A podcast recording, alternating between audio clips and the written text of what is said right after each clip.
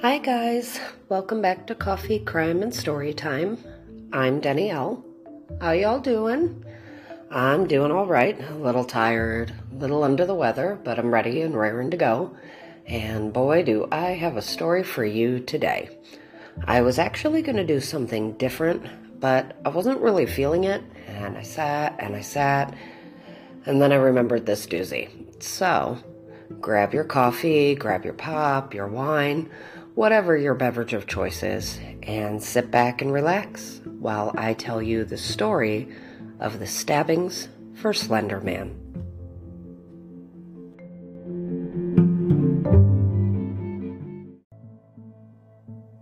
June 10th, 2009, Slender Man made his debut on the internet. Eric Knudsen is the creative mind behind him he had posted a picture of a slim, tall, dark figure who was hiding in the back of a picture of kids playing on the playground. You can find the photo online, and man, is it creepy. He claimed the photos were found in the Sterling City Library fire, and the photos had been taken the same day that 14 kids went missing.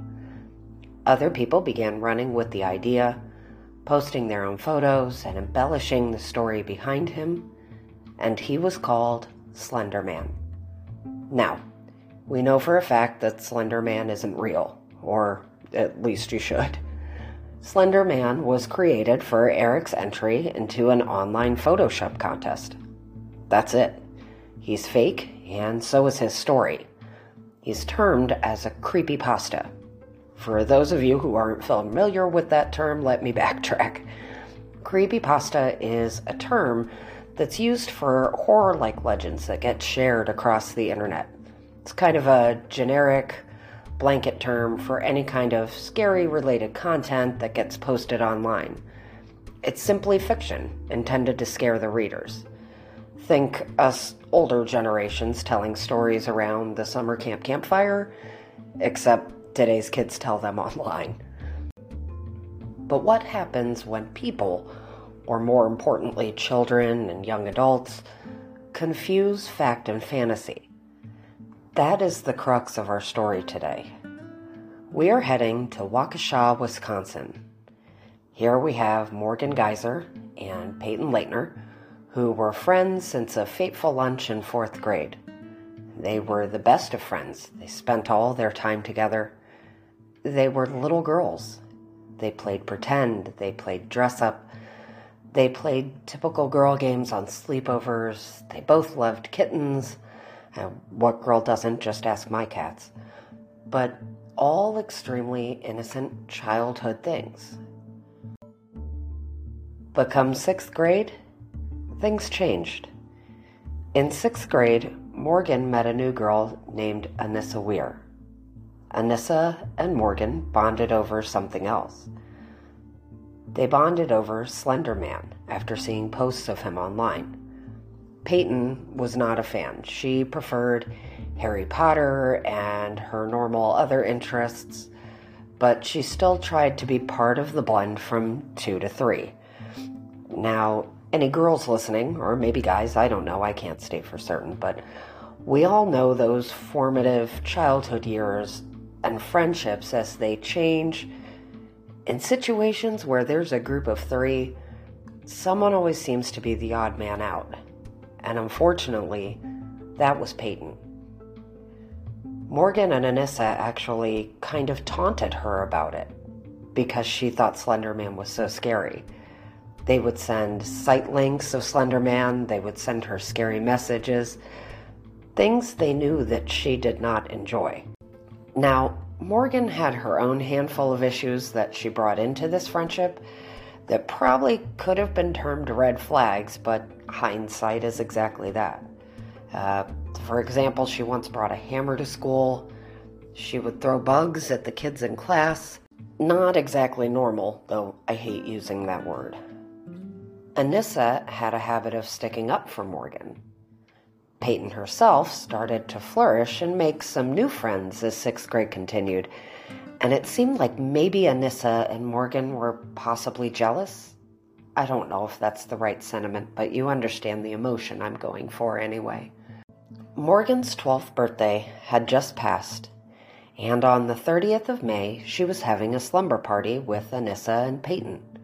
They went to the skating rink, and then they had a sleepover. The following morning, Anissa and Morgan got up earlier before Payton and began eating breakfast, which to me sets the tone for the day. You never want to be the last one up, am I right? So, well, eventually they asked Morgan's mom to go to the local park. And while normally she would have said no, she allowed it because it was her daughter's birthday party. At the park, somehow things went south. At some point, they had entered a bathroom to the park, and Anissa knocked Payton's head into the cement wall while Morgan held her. I'm not exactly sure how we jump from there to the fact that they continued to play together. I'm, I'm not sure exactly how Payton really felt about that, but she probably felt she had no choice. They'd been left at the park together. For whatever reason, the girls exited the bathroom and they began to play hide and seek. According to Payton, Anissa told her to go hide in the woods by covering herself in some leaves. She said she remembers hearing Morgan count, and she could hear the other two talking while they searched for her. And the next thing she knew, Morgan was over top of her with a steak knife. Anissa, from somewhere off in the distance, said, Kitty now, go ballistic. And Morgan quietly said to Payton, Don't be afraid. I'm just a little kitty cat and then began stabbing her.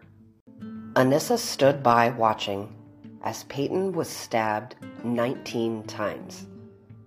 19. Throughout her chest, her arms, her legs, all over. Payton tried to escape, but she couldn't see, probably you know, woozy from shock, but she states they told her that they were going to go for help. Payton knew better uh, and she managed to crawl through the woods until she found the road and ran into a man named Greg Steinberg who was riding his bike. Greg called 911, and Payton was able to tell EMTs the names of the girls who stabbed her, and police began to search for Morgan and Anissa. Morgan and Anissa were found near I 94 and they told investigators they were walking to Slender Man's mansion. Morgan and Anissa believed that they had had to prove their allegiance to Slender Man so they could go live with Slender Man in his mansion, and stabbing Payton was the penance to get there. During interviews, it became evident that Morgan had absolutely no remorse. She had laid out three separate plans to kill Payton. They had been planning this for six months. The first plan was to kill Payton while she slept at the sleepover, but they had been too tired from skating. Let's just think about that, shall we? They were too tired from roller skating, so they decided not to stab their friend. I, I don't even know what to do with that. The second was the bathroom. Remember, I told you about the random fight? They were trying to knock her out. Morgan told police it was because of the drain in the bathroom, it would take away the blood. And those two plans were because Morgan said it was, quote, easier to kill people when they are asleep or unconscious, and it's easier if you don't look at them in their eyes. This is a direct quote from a 12 year old and Morgan referred to her plan as flawless. Now, Morgan originally stated she couldn't remember who did the actual stabbing, but Anissa was in the other room, calmly stating the story and advised them it had been Morgan who did the stabbing, as she was too squeamish. Two hours into the interrogation, Anissa asked where Payton's body was. And she just calmly asked where Payton's body was. That's when she was made aware that Payton had survived the stabbing. Anissa asked if she was going to be able to go back to school since Payton survived the stabbing. that's where you remember once again that they are 12 years old.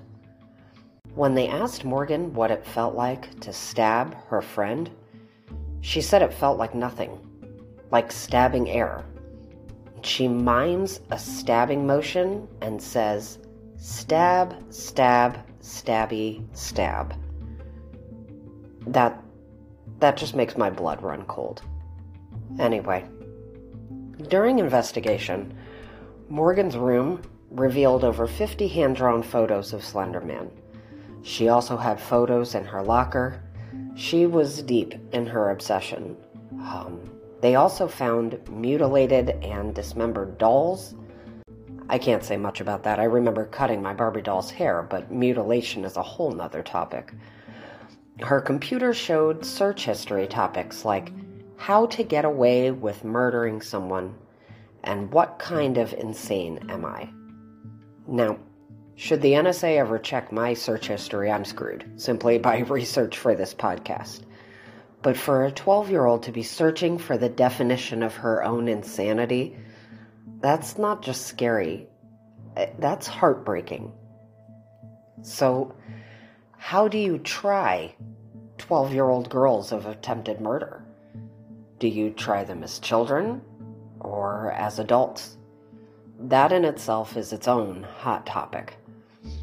The judge determined that they could be a viable threat to society, and all of the planning pointed it to being a case for first degree premeditated or intentional homicide and it was determined that both girls would be tried as adults. Early in her trial, Morgan was diagnosed with early onset schizophrenia, and a lot of sources state this is rare for a young girl, but her father had once also been hospitalized for the same thing in his youth, so there's something to be said about hereditary and genetics. Um, Morgan was also diagnosed with ODD, which is oppositional defiant disorder.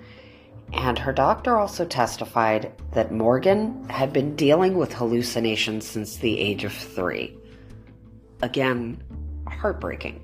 Morgan took a plea deal, so her insanity defense couldn't be questioned, and she pled guilty to attempted first degree intentional homicide. Her sentence was 40 years in a state institution. Anissa also took a plea deal, pleading guilty to second degree intentional homicide.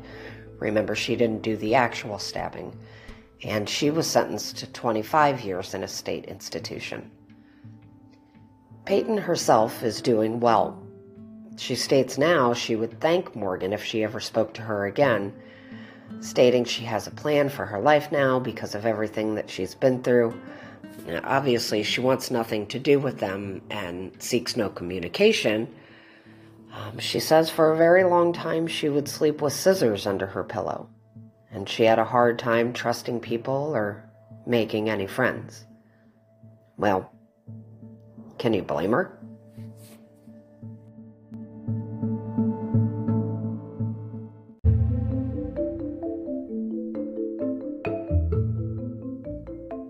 That's a wrap on today's story.